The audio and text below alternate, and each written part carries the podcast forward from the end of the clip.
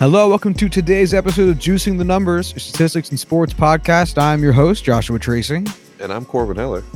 Corbin Heller, fellow co-host, fellow host of the show. Uh, just to re-up on that one. We did that uh, bit already.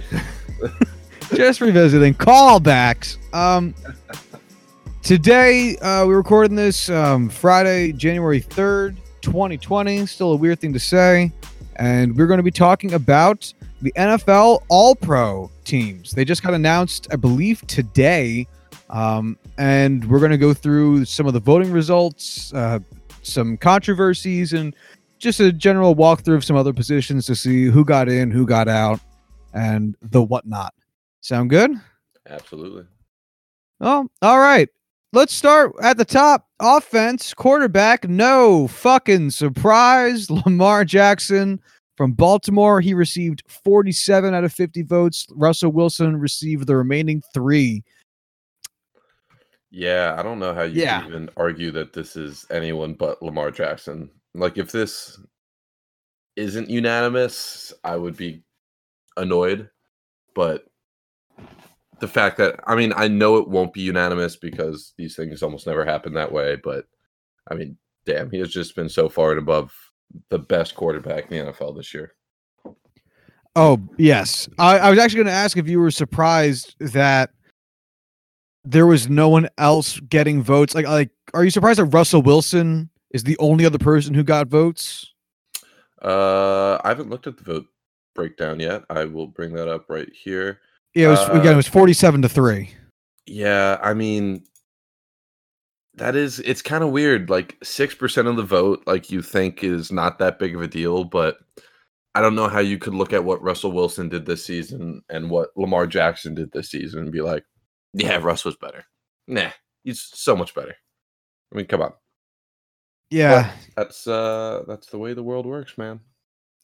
I guess that is the way the cookie crumbles. Can't get too upset about it. No, although we can get upset about, um, well, I guess not what happened next, but what happens uh, uh, following this. Running backs, uh, the running back, the first team All-Pro running back this year was Christian McCaffrey of Carolina with twenty-seven votes, followed by Nick Chubb. Nope, sorry, followed by Derrick Henry of Tennessee with twenty, Nick Chubb of Cleveland with two, and Dalvin Cook of Minnesota with one. Uh, again, this seems like a no shit category with Christian McCaffrey taking it. Um, I'm actually surprised he only took it by seven more votes than Derrick Henry, but yeah. What do you think? Um, yeah, I feel like I'm, I'm a little more torn on this one just because yes, Christian McCaffrey has just the eye test wise, uh, has looked like the best non-quarterback in the N F L this season. He's just been so good with the ball in his hands and just being able to produce on an offense that without Cam Newton by all means should have faltered. Um, but Derrick Henry leading the league in rushing yards just had so many games this season where he just completely took over and just was unstoppable. Uh, this was finally his, you know, full breakout year. I get why you would be more split on this one. Uh, I could see why someone might put Dalvin Cook there. Uh, I'm less, I'm less, you know, in agreement on Nick Chubb getting some votes. Uh, I just don't know how um, how you could put him over McCaffrey, Henry, and Dalvin Cook. Yeah, yeah, Nick Chubb. If if you switch uh, Chubb and Cook, granted you're switching between two votes and one vote. So yeah. It's not huge, uh, but still just like their placement, I guess, is does bother me because uh, Chubb's had a great season. I don't know. Dalvin Cook's just had a better one, but nothing too controversial here. And there will be nothing too controversial in our next one.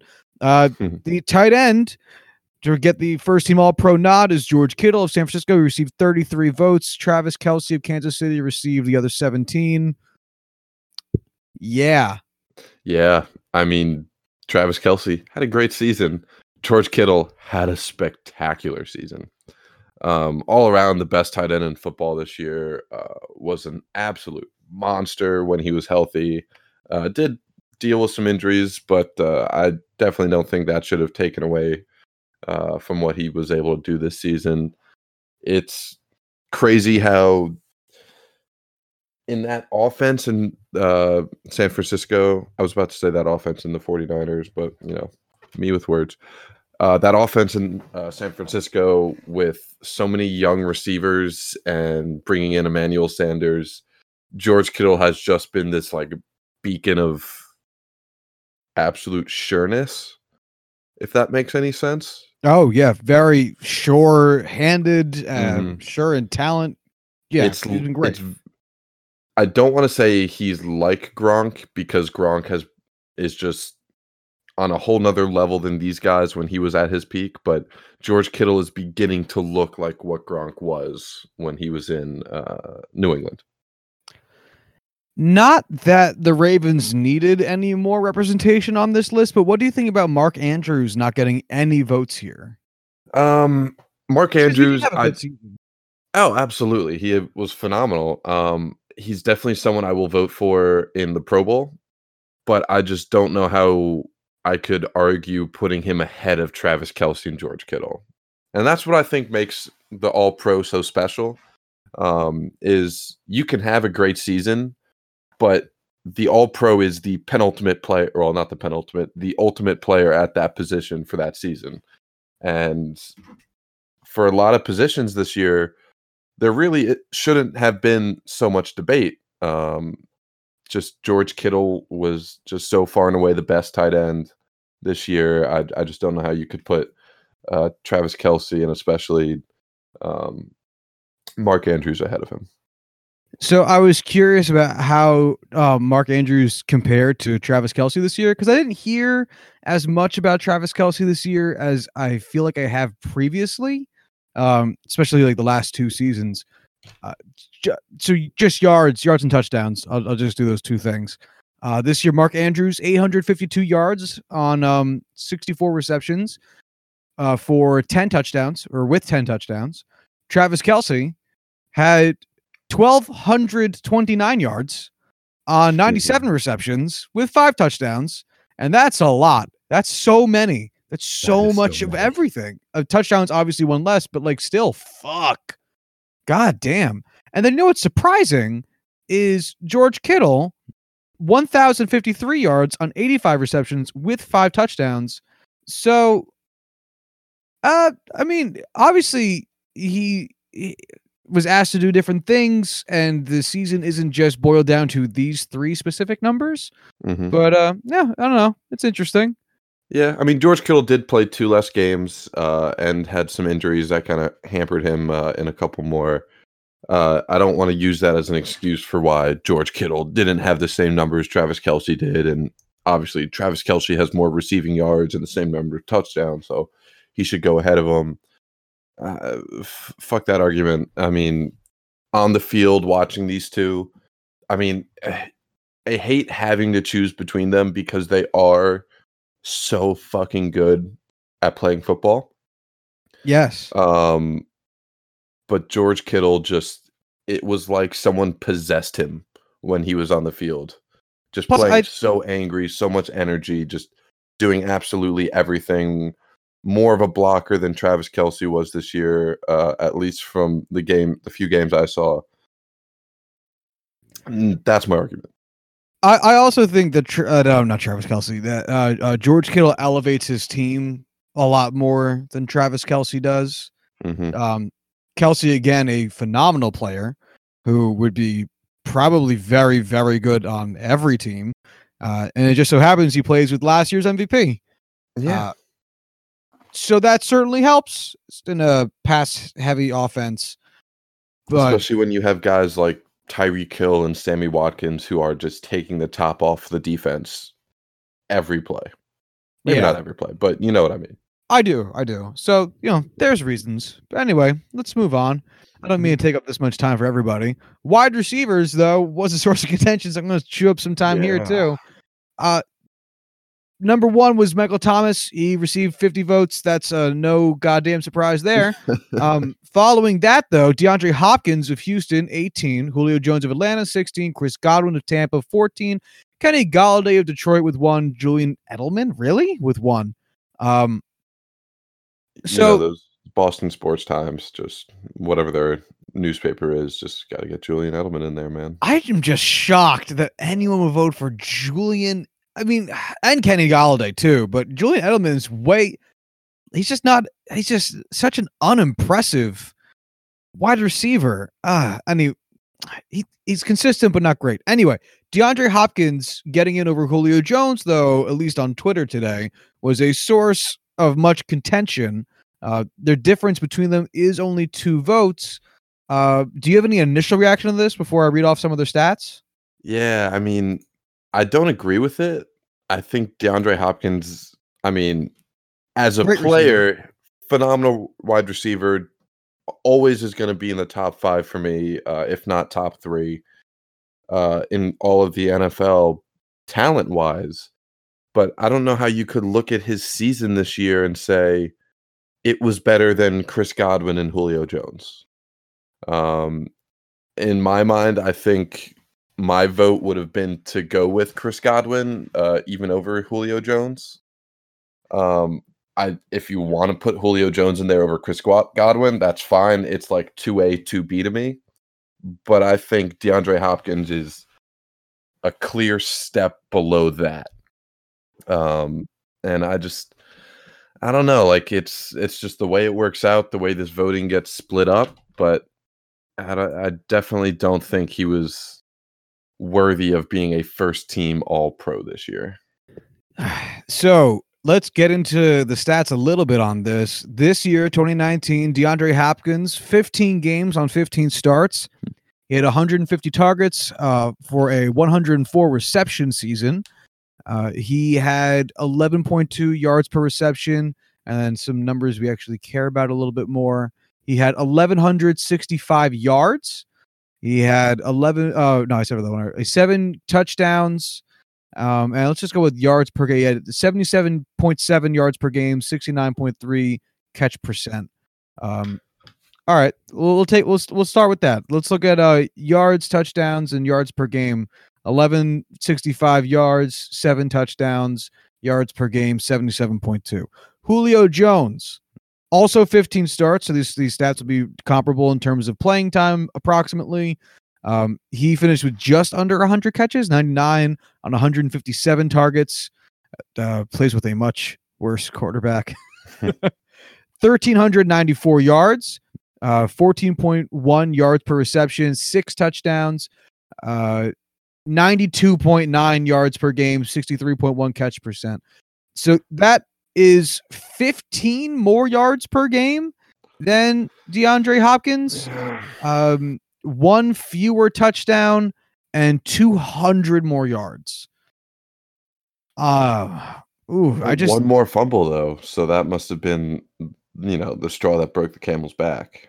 Ooh, yeah. yeah. Plus, let's not forget that uh, Julio Jones here is is is only he had negative three rushing yards. I mean, shit, really? I mean, De- oh, De- De- DeAndre DeAndre had eighteen. That's Ugh. six times as many, or I guess negative six times as many. uh, for for reference, I also have Chris Godwin here. He played fourteen games, so he is missing one game against the other two. He had one hundred twenty-one targets, eighty-six receptions. one thousand three hundred thirty-three yards, which is really just under sixty yards fewer than Julio Jones. He had nine touchdowns, which is the most out of this group. He has ninety-five point two yards per game, which is the most of this group, seventy-one point one percent catch percent, which would be uh, the highest. Yeah, the highest. So I very much see your two A, two B comment here. Yeah, I mean, I, I just want to emphasize DeAndre Hopkins had a tremendous season. Uh, yes. Yes. But I just I just personally wouldn't put his play above Julio Jones or Chris Godwin. Um, I mean, this is like both, what we were arguing between Christian Yelich and and um, Cody Bellinger. Cody Bellinger. Great yeah. seasons. Yeah. Both. Great seasons. But someone has to be better, and I think they picked wrong. Right. I mean, if you just want to look at receiving yards, Mike Thomas obviously was first by just so many. Uh, Julio Jones and Chris Godwin were two and three. DeAndre Hopkins falls in at number eleven. Uh, ten if you exclude Travis Kelce at, because he's a tight end. So, I mean, I don't know. Like, it's just, it's hard because I don't want this to come across as like, oh, DeAndre Hopkins didn't have a good season, because he did. We all know he did. It's just he wasn't the top two wide receiver in the N F L. Yeah, I find this to be a really, I you know, ooh, you know what might have happened here? I think your two A, two B things probably what happened here. Julio Jones and Chris Godwin probably split votes. Yeah, that would make sense. If you add those two together, that's that's thirty additional votes. So imagine imagine if I told you Michael Thomas had, you know, fifty votes, and then the second place wide receiver, either Julio or Godwin, had thirty, and then DeAndre came in here at eighteen still. Yep. That makes sense, doesn't it? It is. It does. Ah, yeah, damn. All we this... needed all we needed was the Julian Edelman and Kenny Golladay voter to just vote for Julio. Or even Chris Godwin, but whatever, and it would have been a would have been a nice tie. This is Rick Porcello winning the Cy Young all over again. Yeah, goddamn. Uh, the flex. Tearing my heart up. This this position is where some of our other offensive controversy comes from. Christian McCaffrey also won the flex spot in addition to winning the running back, uh, earning, voting, winning, doesn't matter. Uh, with eighteen votes. Uh, Derrick Henry came in second. There's a lot of names here. I'm not going to read all of them. I'll just read the top five. Derrick Henry came in second with from Tennessee with seven. Then Travis Kelce with six. Julio Jones with five. Aaron Jones from Green Bay with three. I think that was five. This is a weird group. Yeah. I don't understand how these names were chosen. Uh, like how is how did Aaron Jones get more votes than Chris Godwin? How did Cooper Kupp get more votes than Chris Godwin? What's what's the, what's the role change that they're assuming with flex? Aaron Jones, I can see. I mean, he led the league in touchdowns. He was second in rushing yards, I believe. I can get, I get that. I think he probably could have been in the conversation for running backs, uh, at least second team. I don't know how Cooper Kupp got three votes in any world. He had a, by all means, a bad season. Um, just up and down, dealt with some injuries, just just wasn't consistent enough to be, in my mind, even considered for an all-pro nod.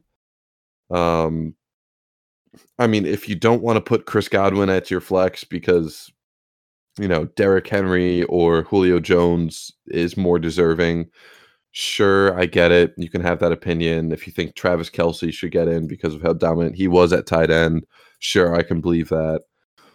The only thing I'm really, truly upset about is why the fuck they would still allow Christian McCaffrey to win this. Why should he be allowed? Like, why would they give it to Christian McCaffrey if he's already all pro running back number one? This would be the equivalent. Not even, because this is such a much more prestigious honor, getting the all pro in the N F L. But like, could you, could you imagine if um, um, D J LeMahieu won Gold Glove at third base and second base? Like, no, you have to pick one. He doesn't get both. That's fucking stupid. Like, he's it's it's a one or the other. Like, he can't. Winning one should exclude you from winning again. Like, it'd be ridiculous if if D J LeMahieu won two Gold Gloves in the same season for two different positions. Mm-hmm. I, I, it's so lazy. It is. It's it's so fucking la- like we get like, it. He's very good. We understand. He's very mm-hmm. good. Pick someone else. Like, I get how they did this. They just tallied up the votes. You were since they you know collected all the votes at once. You basically just had to write in Christian McCaffrey for running back one, and then at flex you wrote in. You know, if you voted for Derrick Henry at running back one, you would put Christian McCaffrey at flex. I just, I don't know why you wouldn't then say, all right, when Christian McCaffrey wins, we strike him from all the votes at flex and take the next highest guy, or you just have a second vote. Yeah. It's not that's that what hard. I was going to say. Pick, pick. It's, Uh, that's, that's that's what everyone does. That's what the uh, M V P voting is. At least yeah. in baseball, I assume it's the same in football. You get a first, second. You can vote ten, but just you, I mean, for this shit, you only need one, like two or three. But yeah, I mean, it's so easy. It's so basic.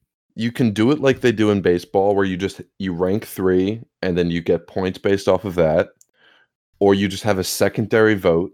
This isn't nineteen sixty-three. We have email, we have the internet. You could do the vote in an hour if you have to do it quickly. Yeah, or plus you takes, don't have to, you know, you no, have a twenty-four hour window to fucking put in your secondary vote for flex. Who's going to, you know, not have time to do that?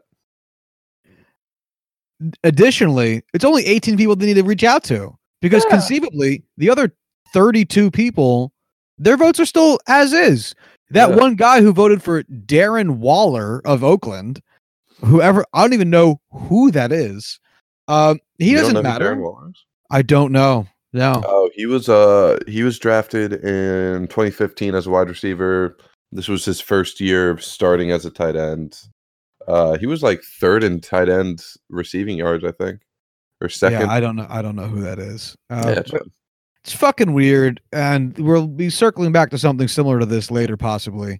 Uh, but for now, let's move on to stuff we have nothing to say about.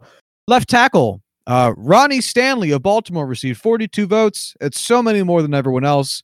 Uh, mm-hmm. For the sake of saying their names, or at least trying, uh, David Bakhtiari from Green Bay, Teron Armstead from New Orleans, and Tyron Smith from Dallas all received five or fewer votes. Uh, I'm just going to read all of the uh, the offensive line ones, and if you have anything to say about any of them, we can just talk about it. For right tackle, the for the nom- the winner of the first team All-Pro was Ryan Ramczyk of New Orleans with thirty votes, followed by Michael Schwartz of Kansas City, Lane Mitchell. Johnson of Phil- oh shit, Mitchell Schwartz, my bad, Kansas City, Lane Johnson of Philadelphia, Trent Brown of Oakland, Lael Col- Collins of Dallas, and Brian O'Neill of Minnesota. Uh, they received vote numbers that don't matter. Uh, left guard, Quentin Nelson of Indianapolis. He received forty-four votes. It's so many more than everyone else. Uh, Joe Thuney of In- New England one got three. Joel Bitonio of Cleveland got three as well. Right guard, Zach Martin of Dallas got twenty-four. Marshall Yanda of Baltimore got sixteen. Brandon Brooks of Philadelphia got nine. And David DeCastro of Pittsburgh got one. And just to round it off, because I know you have something to say about Michael y- Marshall Yanda. Um, Jason Kelce of Philadelphia had got twenty-nine. He, he he secured it. Rodney Hudson of Oakland got nine. Dallas Frederick of Dallas got less than that. Marquise Pouncey, Pouncey of Pittsburgh. Ben Jones of Tennessee. Mitch Morse of Buffalo. And Ryan Kelly of Indianapolis. Those are all of the vote getters and winners for the twenty nineteen N F L All-Pro offensive line positions. Yeah, I mean, I don't think we should really dive deep into offensive line just because I know it's my weakest position to really scout and evaluate. Uh, I feel fairly confident saying it goes for you two. Yes. Um, I mean, I would put Ronnie Stanley at one, David Bakhtiari at two for left tackle. Um, I'd put Mitchell Schwartz at one and Ryan Ramczyk at two for right tackle. Quentin Nelson, so far and away, number one for me at left God, guard. So much, yes. I, I love that man. It's um, the one thing I know. Yeah, I guess I'd put Joe Thur- Joe Thuney at two. Um, for right guard, I would put David DeCastro one and Zach Martin at two. Center, I would put Jason Kelce one and Marquise Pouncey at two. Um, do you have anything you want to add there? Any any names you want to mention or comments you want to add? Uh, not in particular, honestly. Um, yeah. This is it's just a position I know so little about. It, it although you can definitely tell which teams are are well positioned at offensive line based on their mm-hmm. appearances, despite maybe not winning as much. So, for instance, Dallas has uh, a left tackle named. Their right tackle is named. Um, their right guard won, and their center was also named. The only position that they don't appear in is left guard. So Dallas in really good shape, uh, mm-hmm. which is not a surprise. That's why I picked them, because I knew they'd be easy to find. But th- this is definitely, I know you shouldn't always go by like awards and honors and shit for determining how good someone is, because you get weird shit like uh, DeAndre Hopkins getting a first team All-Pro when he didn't necessarily deserve it. But yeah. for offensive line, that's one of the things I absolutely look at. Mm-hmm. And um, so it, it's at least, this is a good uh litmus test for who's who's doing all right. Yeah, I mean, Philadelphia's got multiple people on here. Yeah. Baltimore has multiple people. Pittsburgh, uh, New Orleans. Yeah, Pittsburgh has multiple people. New Orleans has multiple people.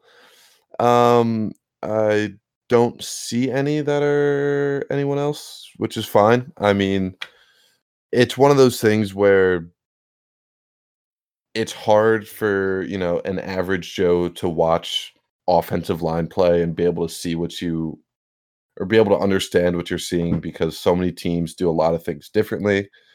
Um, and it's just, it's not the exciting part of football for most people. Um, I basically look at pressures given up and things like that. Um, just because I'm a Steelers fan and this is what I watch every week, seeing, you know, David DeCastro pull as a guard, I think, you know, he's the second best in the N F L behind Quentin Nelson at doing that, uh, especially this season. It's, you know, it's one of those things where I I want to get better at it. It's just so hard when there's so much going on with football already, trying to evaluate five new positions every single game. So, you know, it is what it is. They deserve more credit, but I definitely understand why they don't get that credit. Yeah, or at least I that attention. I no, I understand. My My thing with offensive lines, at least when I'm watching games, not so much for evaluating stats later on, is it was there enough time for the offense to run the play they had in mind? And if not, was that because people got hit too early, or was it because the quarterback held on to the ball too early? And then if it's or too late, um, and I'll usually just go from there. So, you know, if you end up running like a ton of screen passes because you're already getting touched one second afterwards, and not figuratively one second, literally one second, that that's you don't have a lot of time to begin with, then, you know, chances are you got a shitty O-line, or at least that was a shit play by your O-line. So it is what it is. Uh, you ready to get into the defensive side of the ball? Yeah, I am. Edge rusher, uh, Chandler Jones of Arizona, thirty-two votes. T J Watt of Pittsburgh, twenty-two. Followed by Shaq Barrett of Tampa Bay, Cameron Jordan of New Orleans, Zadarius Smith of Green Bay, Daniel Hunter of Minnesota, Nick Bosa of San Francisco, Joey Bosa of Los Angeles. Yeah, I think one and two here are pretty, pretty obvious. I don't think this is, you know, there's much of anything outlandish here. I mean, Chandler Jones was still so quietly dominant in Arizona, leading the league in uh, sacks. T J Watt was, you know, even as a Pittsburgh fan with all my bias, looks like the defensive player of the year, um, just able to do everything on any given play. Um, I love him so much. Uh, Shaquille Barrett at number three, I think, is a, a little high. I know he uh, he had his breakout season this year, got a lot of sacks, but they kind of came in waves, and there were times where he was just really quiet, uh, and that's just not really something I like to see in all pro players. You want to see that consistency. I personally would switch him with Zadarius Smith of Green Bay, who finished uh, fifth. I think it's a shame he did not get an all pro nod because of how dominant he was. Um, but yeah, outside of that, I think edge rushers is uh, pretty pretty straightforward this year. There was there was so many good ones. Yeah, I was wondering why Nick Bosa was so low. So I was looking up some of the stats on the other people, just because there's so many players in the N F L, you can't keep track of all their stats. And um, fuck, Nick Bosa had a great season, and so did everybody in front of him. It, yeah. God, I would. This is a tough vote in, in, in my eyes to to have to lay down. Completely agree. All right, interior lineman Aaron Donald, fucking shocker, uh, forty-nine. If you don't know what team he's from, I'm not telling you. Uh, Cam Heyward of Pittsburgh, twenty-three. Uh, Grady Jarrett of Atlanta. DeForest Buckner of San Francisco. Chris Jones of Kansas City. Jordan Phillips of Buffalo. Vita Vea of Tampa Bay. Frank Clark of Kansas City. And Fletcher Cox of Philadelphia. Fletcher what make Cox. You? Okay. Um, I think it's fantastic how even in, you know, arguably his worst season in the past couple of years, Aaron Donald is one vote shy of a unanimous first-team All-Pro. Um, it just goes to show how fucking dominant he is. Um, I absolutely love to see Cam Heyward up there. Uh, he really deserves it. He is definitely um, one of those guys who just had a an unstoppable year all year, just lived in the backfield of opposing teams. Very happy to see him there. Grady Jarrett, I'm kind of surprised to see uh, at number three, uh, especially. Well, there's a quite a bit of a drop off after Cam Heyward. Uh, DeForest Buckner probably would have been my number three guy with San Francisco. Uh, and then, you know, there's a couple of Kansas City guys on here, which is pretty impressive. Um, but overall, again, like with edge rushers, there's there's a lot of good players. Um, but I think they got this one right. You know what's amazing is Aaron Aaron Donald had eight fewer sacks this year than he did last year, and five fewer tackles for loss than he had last year. And he still had twelve and a half sacks and twenty tackles for loss, and twenty led the league. It's so nuts. He's he is on a different level than anyone else in the N F L when it comes to just playmaking ability. It's just incredible. So I think this is funny. He also leads the league in safeties. He has one. So I imagine everyone just has one. So everyone, everyone with one leads the league. No, um, he's the only person in the N F L to get a safety this year. You're damn right. Uh, I wonder what like the most safety gettingest season is. How many do you think that would be? Um, in my mind, I can't even think of anyone who's had more than two, but I feel like four is probably the record, three or four. If it's any more than that, I will be blown away. And it's All probably, right. It's probably some nobody. Are you looking it, it up? I, I'm trying to. Yeah. Um. I I'm I might have it. Uh, it's four. It's a tie. It's a three-way tie between Doug English, Ted Hendricks, and Jared Allen. Okay. Okay. Um, yeah. Yeah. Doug English, by the way, had two in one season. And guess what? Led the league that year. Wait, he had two in one season, but is tied with the tied with four is all what? Yeah, it's it's an all time number was four. It's it's almost oh, like a Oh yeah. Okay. Wow, yeah, sorry, I'm not sure. Pretty impressive. That. Yeah. Um I'm surprised you know, it's that really two funny. in one season is like the record. So he had Uh, one one safety in seventy-seven, one safety in seventy-nine, and then two safeties in eighty-three. And he led the league in safeties in eighty-three with two. He led the league in safeties in seventy-nine with one because, you know, ties. Did not lead the league in seventy-seven. And now I'm just desperate to know who did. um, uh, Ted Hendricks had four throughout four different years. And uh, Jared Allen had For oh, he also had a two safety season in Minnesota in two thousand eight. Jared Allen is one of my all-time favorite characters in the N F L. Jared Allen looks like a bigger Drew Brees in the face. First of all, he uh, actually, now that I think about it, that's accurate. That is definitely accurate. um, I love that he always wore the number sixty-nine. Those are always the most fun players on the field.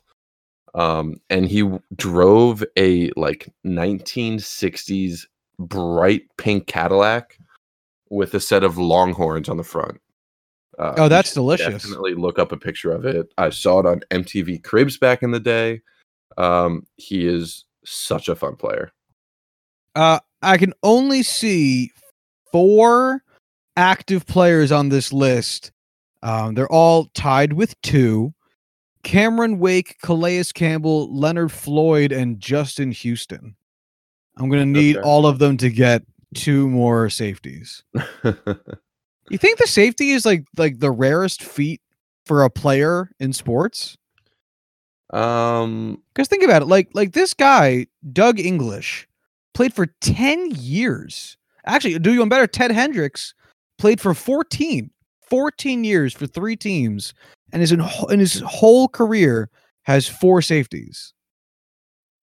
That that's a, that's like rare. Like, you know, like perfect games are still more rare, stuff like that. Um, just because of like, like a safety, there only needs to be one play for it to happen. You need to get twenty-seven outs to get a perfect game. You know? Yeah, I I do think that's different though. Uh, I do. I, I agree with what you're saying in principle, but like the act of getting an out isn't rare. What makes it rare is the act of stringing them all together.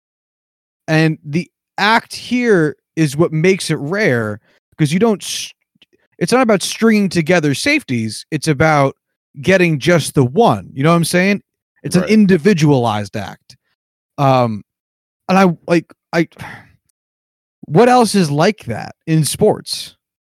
Because hitting a home run's common. It's not, it's yeah. not super, super common. Like over the course of, I don't know, you play, let's say one hundred forty-five games as a ball player. Mm-hmm. You know, you'll, you'll, if you hit, you could hit twenty, which isn't a lot. It's one every seven games, but like it is a lot because it happens a lot. Maybe um, like a full court buzzer beater in basketball, you know, like the, the timing is similar to a safety where like it's a very specific scenario. Um, I don't know. I it's really tough, don't know. Right? Yeah. Because yeah, the problem with, with, with the buzzer beater is that it's not recorded as being anything special. Whereas the safety right. is recorded as like this. That's interesting. I don't, because there's, there's definitely nothing in hockey. All you can do is get an assist or get a goal. Mm-hmm. Um, there's nothing really fancy to keep track of with that. Especially nothing, since it's such a unique point total that it's hard to compare that with any other sport because of the way scoring works in any other sport. Do you know who the safety gets assigned to if um, it's holding in the end zone on the offensive line? Um, I think it's just a team safety. Okay. Huh. That's just yeah, that's interesting. Or it might be the uh the held player, and it might be the closest defender to the quarterback. There's a lot okay. of I wanna I wanna do some research while we while we go into some other stuff, because now I, I gotta know. yeah, yeah. I, I I've I've taken us down a rabbit hole, and I'm I'm I'm, I'm sorry, but I'm not all that sorry about it. Um While you're doing that, I'm going to read out the top five linebacker getter, vote getters. There's a lot of linebackers who got votes because there's a lot of good linebackers and a lot of votes. Um, so again, only going to read the top five. Bobby Wagner of Seattle, he got thirty-two votes. Demario Davis of New Orleans with eighteen. Eddie Kendricks of Minnesota also with eighteen. Luke Kuechly of Carolina with seventeen. And Darius Leonard of Indianapolis with eleven. I will also read this one name just to make Corwin happy. T J Watt of Pittsburgh also with eleven. Yeah, all right. That was Thanks. six, Thank but you. you know, yeah, I got you, buddy. What do you think? um, it's one of those things where after Bobby Wagner, who probably should have been unanimous, but I get why he isn't. There's just so many linebackers. It's it's it's nuts. I mean, Demario Davis had an excellent year. Um, I'm happy he got it. There's just so many players here that are deserving of it, you know? Yeah, c- like, comparing stats just genuinely isn't even worth it. Like, I, if I read down these this these lists, this list, mm-hmm. I, as a guy who's not the greatest with depth, these are all players I know. Like, every single one of them. It's just a ridiculous pool of players. Yeah, I mean, especially since positions changed, like, Bobby Wagner and T J Watt play two extremely different positions at linebacker in two very different systems. Um, it's it's really just so hard. Like this, I want to say is the hardest position to really nail down. Like offensive line is hard because it's hard to evaluate, but at least they're all playing the same position. There's at least four different positions, four or five different positions that you could choose from that are linebackers. You have a three four outside linebacker, three four inside linebacker, and then a four three uh, Mike, Sam, and Will. And I'm sure there's, you know, defenses out there, defensive schemes that have more complicated versions than that, but fuck those people first off. Um, it, Hard and fast. Yeah. Hard, hard and fast. But yeah, I mean, I, I can't even say I have any complaints here or like have any one specific player that is more deserving of this than Wagner and Demario Davis, if you want to, like, I don't know, lump him in there. I'm so mad that Jets didn't keep Demario Davis when they had the chance. I, yeah, I think I'm, think about it. I thought it was a mistake when it happened. And, ugh. Ugh. Anyway, cornerbacks. Uh, The vote getters are first, Stephon Gilmore of New England with fifty. Tre'Davious White with Buffalo, thirty-eight. Richard Sherman of San Francisco with ten. Marcus Peters of Baltimore with one. And Marshawn Lattimore of New Orleans with also with one. Yeah, again, this uh, I, Stephon Gilmore definitely is unanimous here. Uh, Tre'Davious White is, in my mind, clearly the number two. I'm glad Richard Sherman got uh, the ten votes. And this is, I guess this is just one of those things that we have to talk about being just kind of bullshit. Marcus Peters got a single vote out of fifty, and that was enough to get him a second team All-Pro selection. Um, which fucking insane to me. Yeah. Um, like, especially since he tied with Marshawn Lattimore, and Marcus Peters was the one to get the second team nod. That's the thing. I don't know how they how to, how they, they do that with the ties. I yeah. I I don't really think they uh they have a great system in place there. It this know? really feels like the laziest way to do it. Yeah, I completely agree with you. It's just so beyond lazy, because you're not like, it's one thing if it was just lazy, but they got it right. This is lazy and unfair to anyone below Stephon Gilmore and Tre'Davious White, you know, especially at any position where it's just fucking arbitrary. I hate these kind of things. Arbitrary decisions for voting is just, it's so unbelievably unfair, and it shouldn't be an issue. It's not an issue really in any other sport because they do ranked voting. I don't know that. It's... Uh, I'm just assuming everything else is smart like baseball. Um, yeah, because they could do it either the way we talked about, the, the M L B does it with like M V P and Cy Young voting and all their other, or they could even do it the way that the N F L or the sorry the M L B does um, Hall of Fame voting, where because like why why stop at fifty? Like the M L B yeah. sends out their Hall of Fame ballot to like oh a few hundred baseball writers, um, like it's a lot. And they do it by percent. And you just have to be, you get into the Hall of Fame if you get over seventy-five percent of the vote.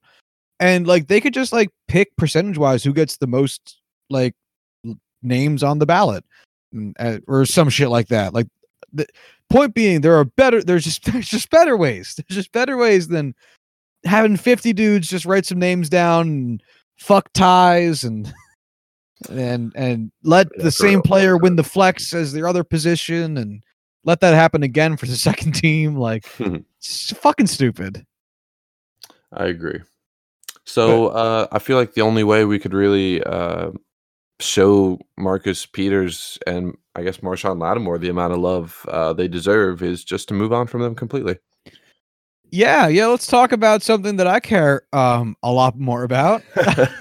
Safeties. This is one Javal we can both Adams. care a lot about. Yeah, yeah. Javal Adams of New York, first place vote getter here, twenty-eight of them. Minkah Fitzpatrick, a distant second from Pittsburgh with twenty-seven. uh, Justin Simmons of Denver with nine. Tyrann Mathieu of Kansas City with eight. Harrison Smith of Minnesota with seven. Kevin Byard of, Byard of Tennessee with seven. That's all I'm going to read, because there's a few more names I just don't care about. Uh, what make you of this, good buddy? Yeah, I mean, I kind of don't like that they break up safety between, they just kind of lump in strong and free safety together. Right. But I really like that a strong and free safety got first team All-Pro as, or well, first and second team All-Pro with almost identical votes. I think that's kind of cool. Uh, Jamal Adams was a monster this season. Minkah Fitzpatrick was a monster this season. Everyone else, just fuck them. I mean, Tyrann Mathieu had a great season. Justin Simmons had a great season. Harrison Smith always has a great season, but they were several tiers below what Adams and Fitzpatrick were able to do.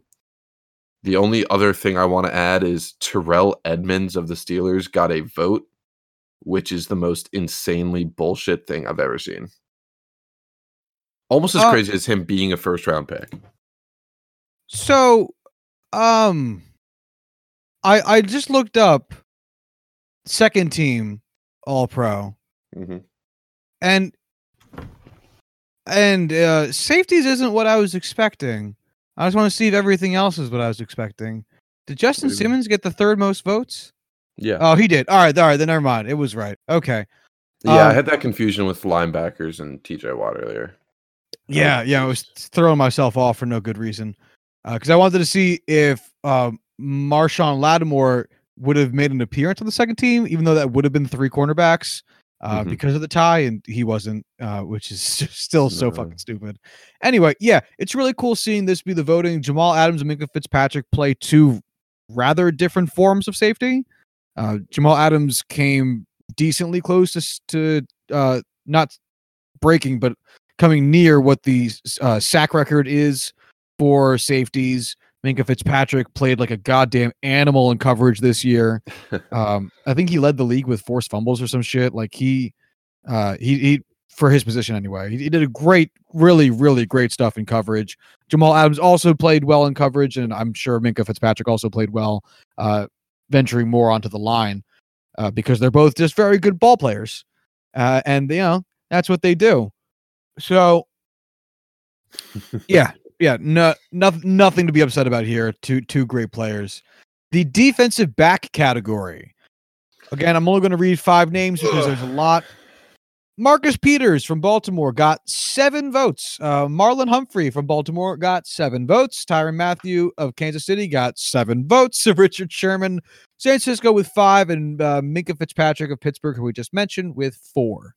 Defensive back, I don't love it in practice. I like it at, in theory, like being able to include more players because of how many different defensive systems are used and uh, different uh, personnel, whether it's, you know, nickel, dime, whatever it may be. It just, it doesn't work with the way we have the voting set up. Like Marcus Peters being second team All-Pro at cornerback, but first team as defensive back, tied with Tyrann Mathieu and Marlon Humphrey. Now they include ties when it's tied for first. I just, I don't understand why they don't have a very simple solution in place to fix this kind of shit. Um, yeah. Especially because this matters a lot for contract yeah. negotiations. A hundred percent. If your career is long enough, Hall, Hall of Fame, Fame consideration. Yep. I mean, there's a lot, a, a part of this about why this shouldn't be such an issue. Like if this was like, I get that the Pro Bowl is kind of broken the way it's set up now, which is what it is. All pro is what, you know, even you and I look at when we discuss past players. We look at all pro first. And the fact that Marcus Peters, Marlon Humphrey, and Tyrann Mathieu got more votes than Richard Sherman and Minkah Fitzpatrick is insane. Um, I I don't get how Tyrann Mathieu could have more votes as defensive back than Minkah Fitzpatrick could, despite Minkah Fitzpatrick having more votes at an actual position. I mean, I get how it works in practice, but in like again, in theory, it shouldn't work like that. And it just it's just one of my pet peeves that drives me nuts since they've implemented this. Yeah, it's a it's just a fucking bizarre ass system. Mm-hmm. That makes almost no one happy. Except I guess the person has to tally Marcus these votes. Peters. I, I think Marcus Peters is happy because he just got two All-Pro mod nods in two different positions. So yeah, but he's jerking yeah. it really hard tonight. Yeah. Uh, special teams. Uh, well, I guess real quick, any, anything to, to say about the uh, the defense here?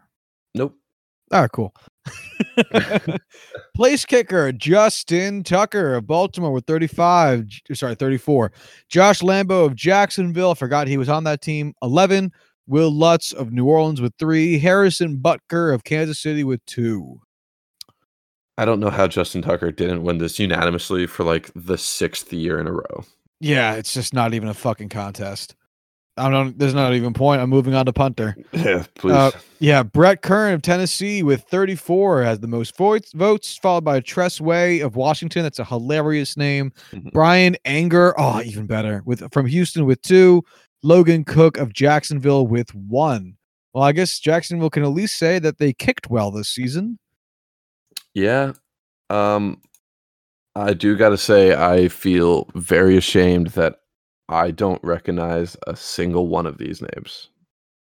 Brian Anger sounds familiar, probably because I've laughed at his name before. Um, The idea that there's a man out there whose first name is Tress is hilarious. um, I can't. I, I definitely haven't heard of it before because I would remember that. Uh, but yeah, I don't know. Do, do you follow punters much? Um, I mean, I know the big ones. Like I know Pat McAfee when he played. I know oh. Thomas Morstead. I know the. Hold on, hold on, hold on, hold on. Tress is a nickname. Do you want to guess what his full name is? Uh, Trey Anthony. Tressler. That's so worse. Tressler William Way. Oh. Um, oh.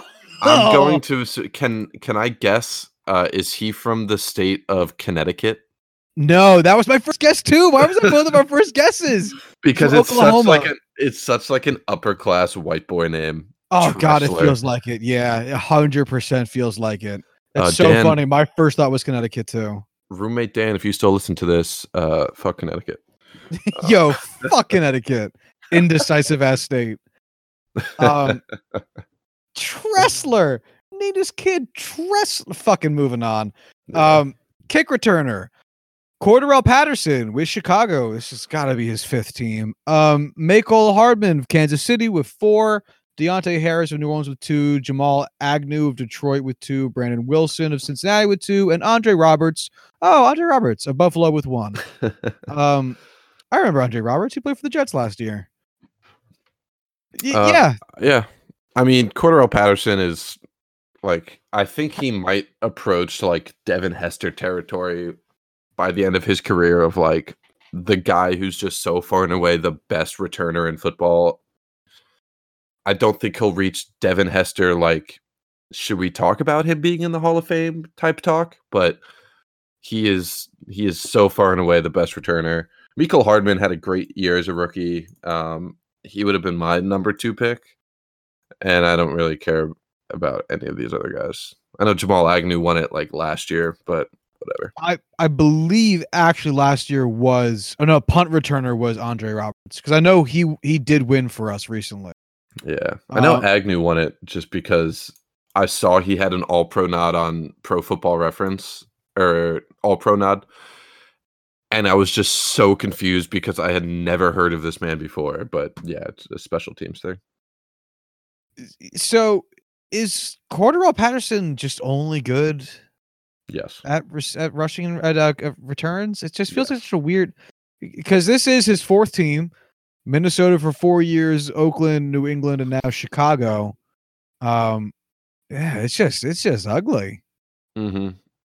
He uh, he actually wasn't too bad filling in at running back. I think this year, maybe last year, um, whenever injuries kicked in for Chicago.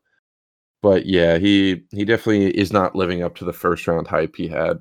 Uh, I want to say he got drafted by Minnesota. He did. Okay. So real quick, um, uh, Cordarrelle Patterson's yards per game career is seventeen point six. That's very bad. Um, do you think Devin Hester's yards per game is higher or lower? Uh, I'm gonna say lower. Nah, I, I'm gonna. I'll say higher. I'll say it's higher. It's gonna be hard to be lower. Do you want to venture a guess to the number? Uh, I'll say like twenty-three, just twenty-one point two. All right.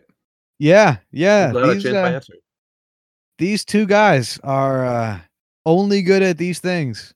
Yeah. Well, I mean, to be fair, it's not like they attempt to use them as actual receivers anymore. Like I know they yeah. used to with Cordarrelle or Cordarrelle Patterson, but like it's definitely been a while since it's been an actual attempt.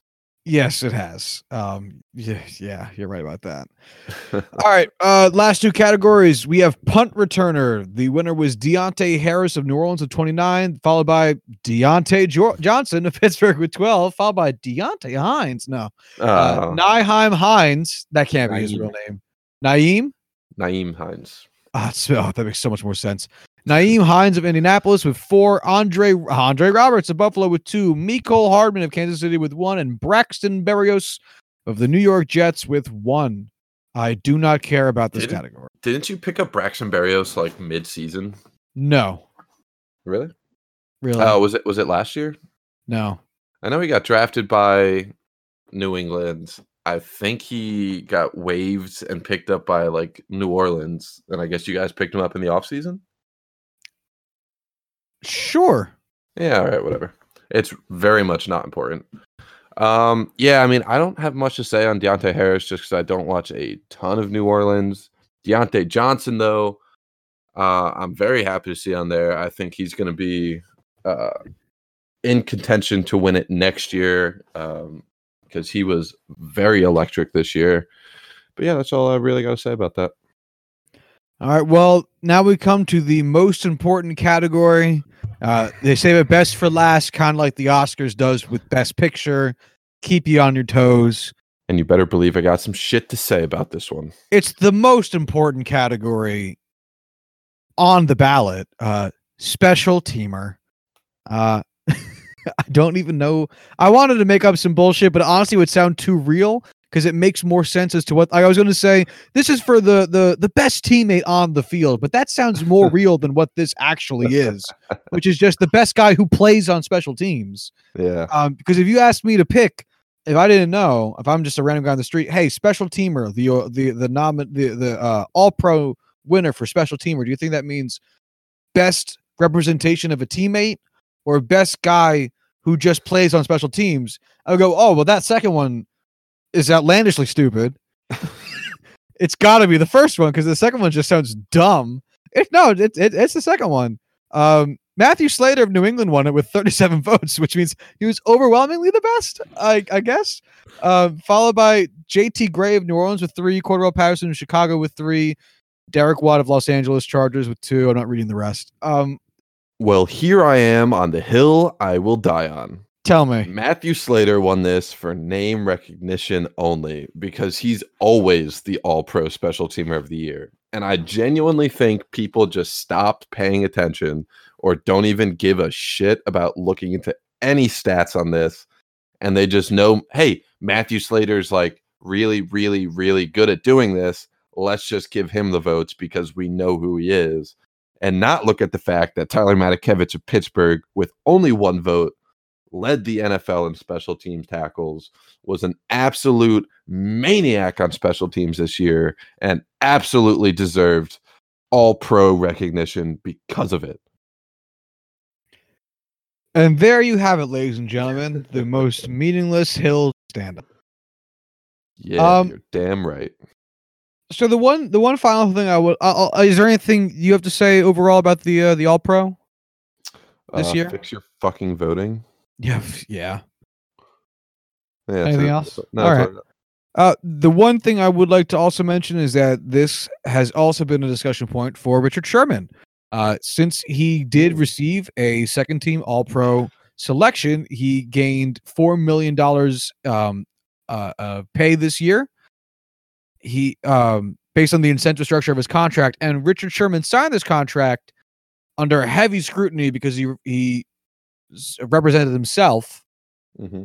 and people, and he made it a very incentive heavy contract, not a ton of base salary. Most of it would be coming from uh, incentives. And so with this four million he got, plus if he gets um plus one million for the Pro Bowl, one million for ninety percent of snaps played, and two million for the oh sorry two, the two million for the All-Pro team, that makes it a total of four million based on incentives, which brings his this year's salary for him up to just about thirteen million dollars.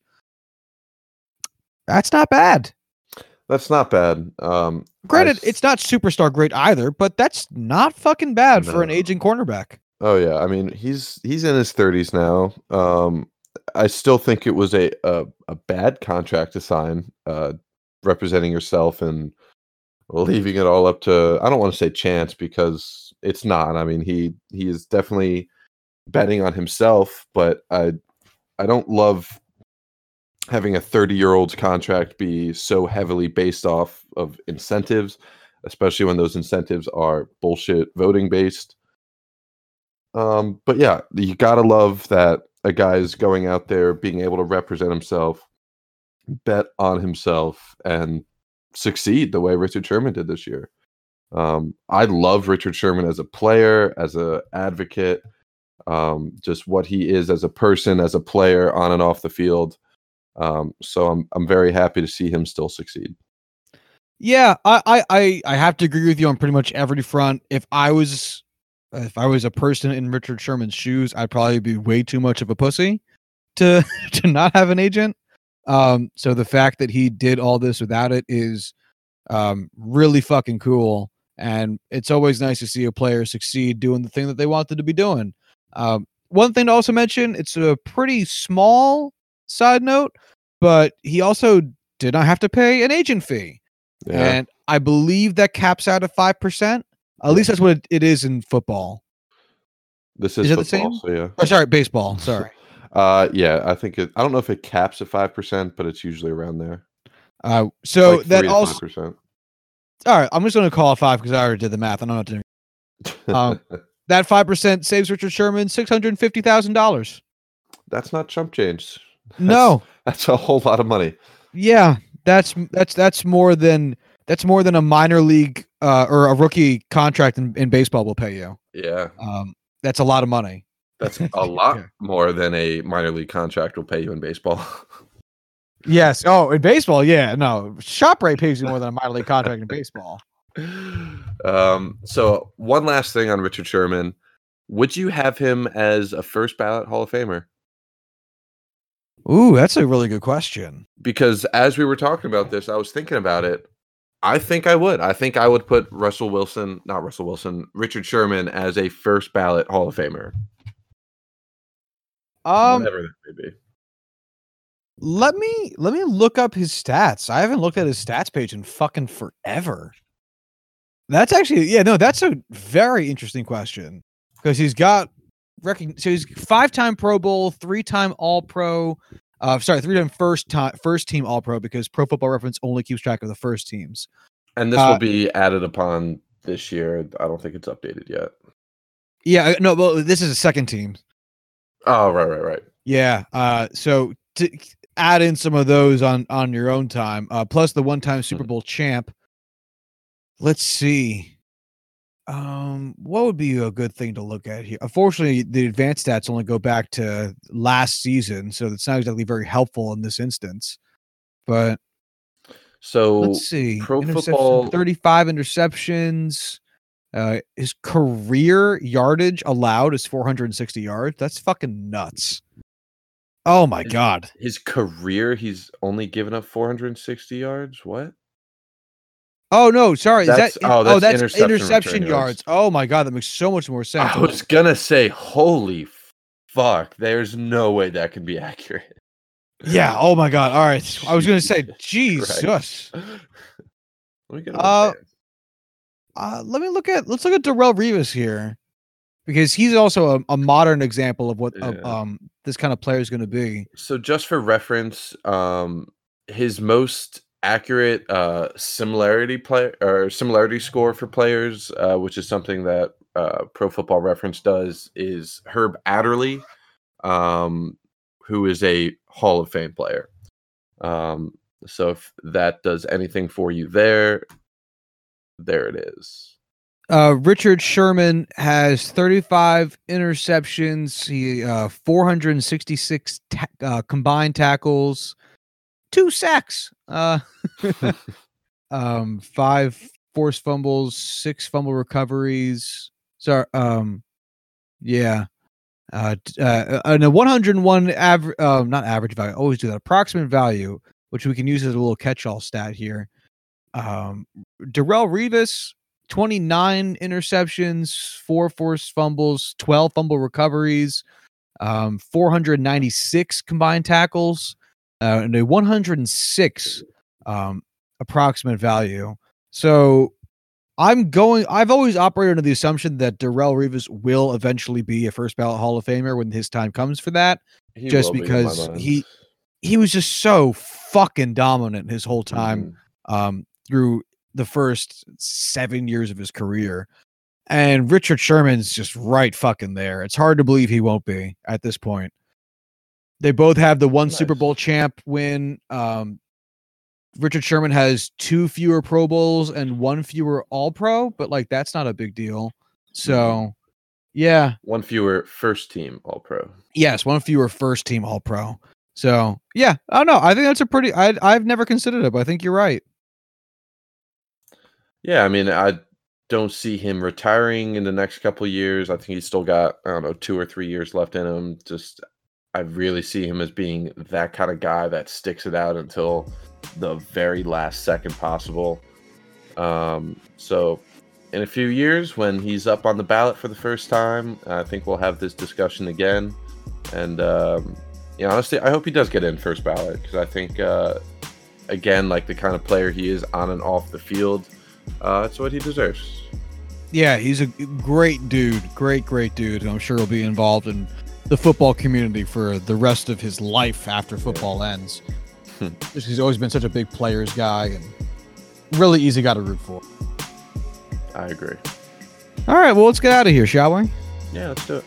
All right, if you want to follow the show on Twitter, you can do so at JuicingPod. If you want to hit us up via email, you can do so at juicing the numbers at gmail dot com. And uh, until Thursday, y'all have a good one. Bye.